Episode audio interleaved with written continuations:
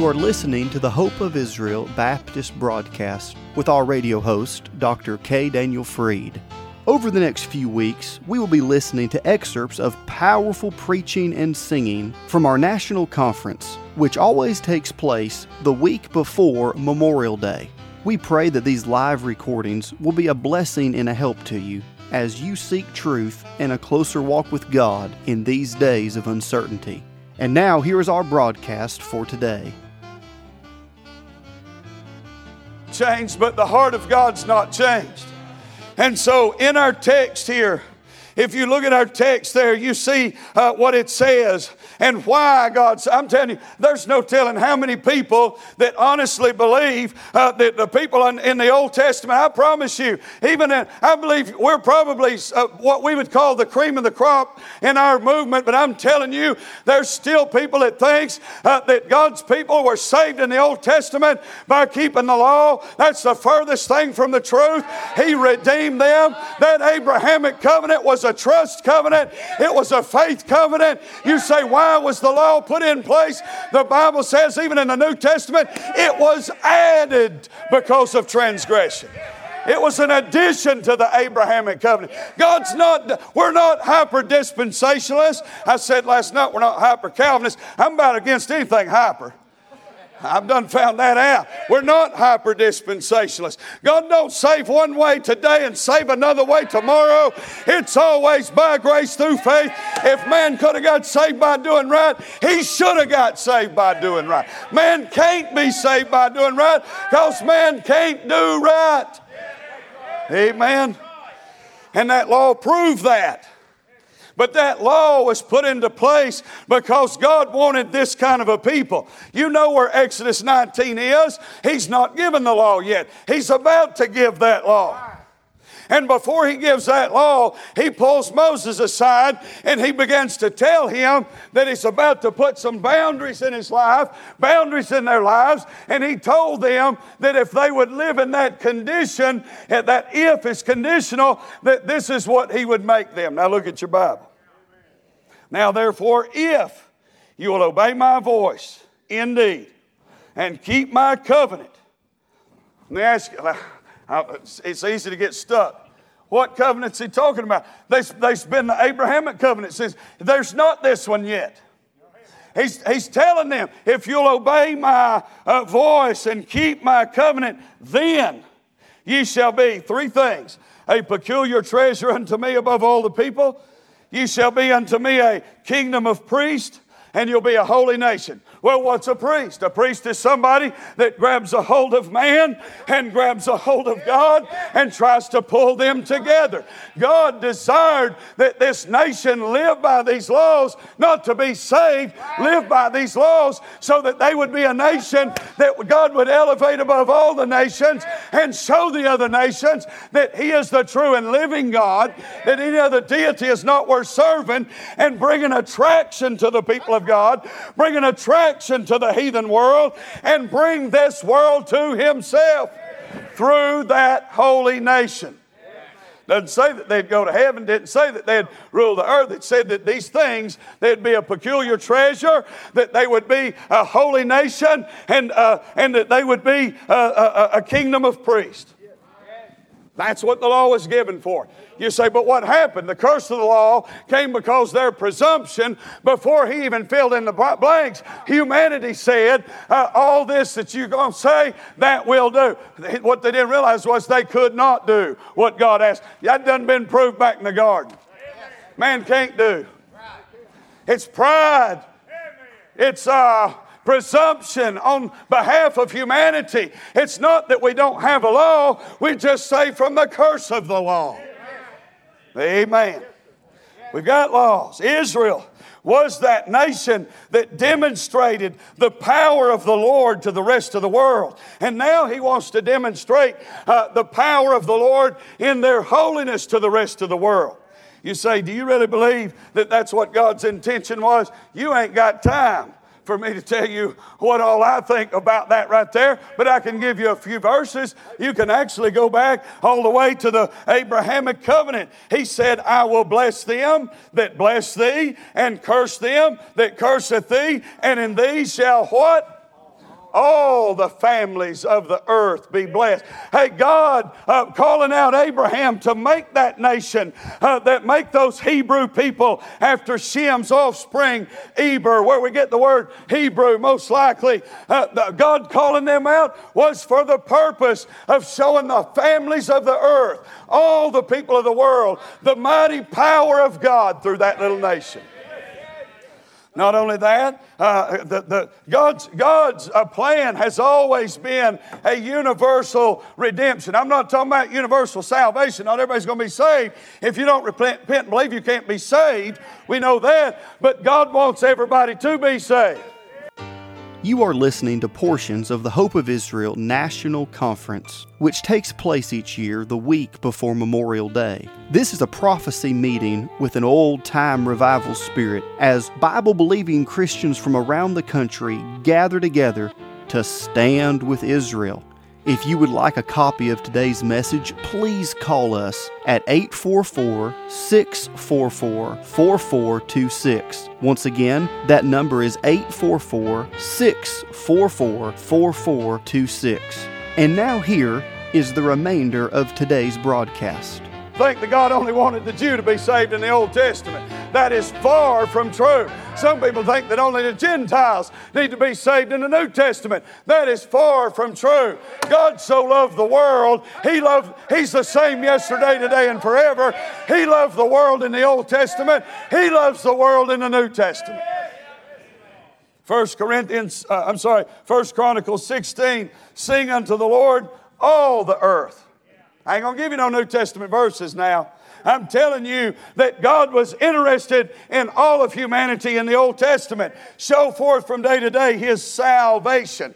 That's in the Old Testament. Salvation. So how many people? All the earth.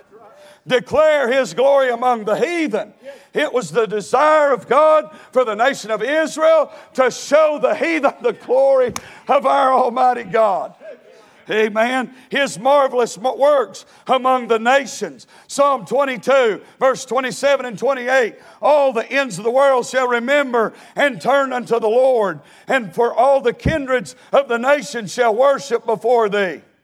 2 Kings 19 19. Now, now therefore, O Lord, our God, I beseech thee, save thou us out of his hand, that all the kingdoms of the earth may know that thou art the Lord God, even thou only. How about the prophet Isaiah in chapter 42 when he said, I, the Lord, have called thee in righteousness and will hold thy hand and will keep thee and give for thee a covenant of the people for a light of the Gentiles to open the blind eyes, to bring the prisoners from the prison, and them that sat in darkness out of the prison house. It was God's desire to use a tiny nation to show the world that He could, that he could and would save them.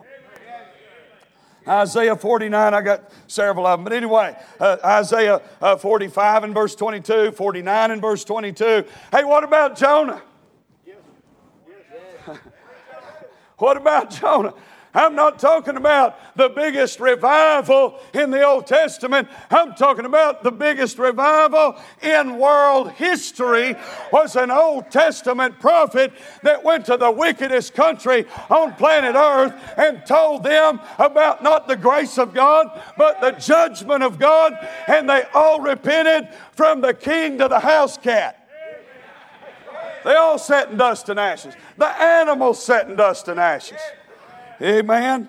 The law's purpose was to separate the nation of Israel and raise them up above all the other nations to make their God desirable among all the world's false deities. A separated people are a powerful people. Israel was to be the witness of the goodness of the Lord to the heathen. In the law, uh, uh there, it's in three parts it's in commandments. Y'all know this. That's for our governing our moral life. Then there's judgments, and that governs our social life.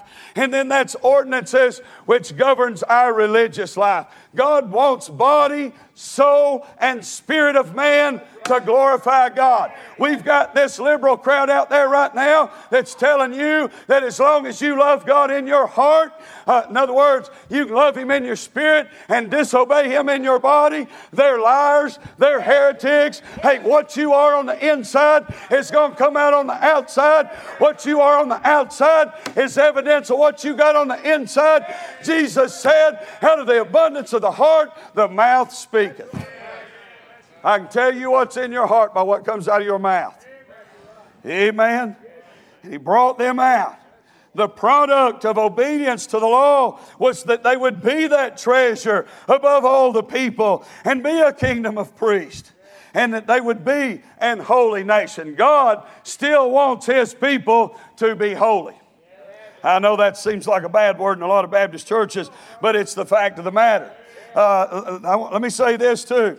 If we don't have all three of these, that then uh, uh, if that position of Israel, that if they would come into all three of these, they could have evangelized the world. I thought about this this morning. I've, I've studied on this before, but Brother Ryan, I'm telling you, I, I got to thinking about this this morning. I was thinking about uh, what could have happened if, eh, when, when they went into the land, you remember, probably the most sanctified time in the nation, the most sanctified time that we can look at historically, maybe sometime around rallying around David, some of them times. But I'm telling you, there was a time when he said, Sanctify yourselves. We're going over. They went over, and as soon as they got over, he said, Sanctify yourselves again. I'm telling you, that's some holiness right there. Get right with God, cross over, get right with God again. And then he said, Circumcise them. They're fixing to fight their first first battle there at Jericho, and you go back and read it, friend, I'm telling you, we've got this thing wrong. God had done went ahead of them. There's a harlot over there in Jericho.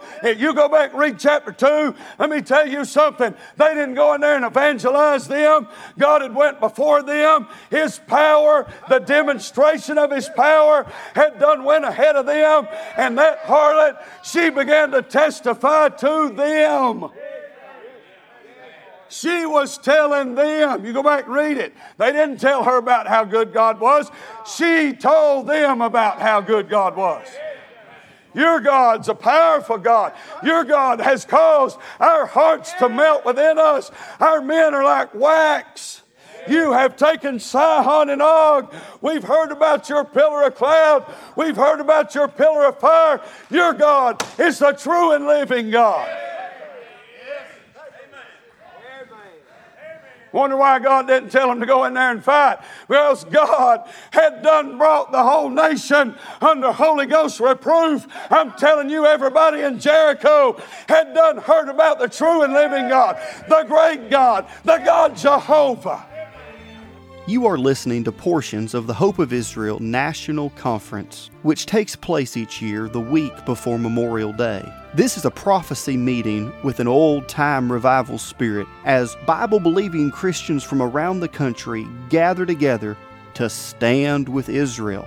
In 1 Thessalonians chapter 4 verse 16, the word of God tells us, "For the Lord himself shall descend from heaven with a shout, with the voice of the archangel, and with the trump of God, and the dead in Christ shall rise first. Then we which are alive and remain shall be caught up together with them in the clouds to meet the Lord in the air, and so shall we ever be with the Lord." The world will desperately seek for a wild explanation of why this has happened, but if you are left behind because of rejection of Christ, it will be too late for you. It is our hope and prayer that you will seek the Lord while he may be found, and that you'll call upon him while he is near. If you do not have the peace of God that passes all understanding, or if you have questions, would you please call us? Our number is 844 644 4426. We strive to keep the phone lines open and we would love to speak with you. If you would like a copy of today's message, you can call that same number 844 644 4426. Once again, that is 844 644 4426.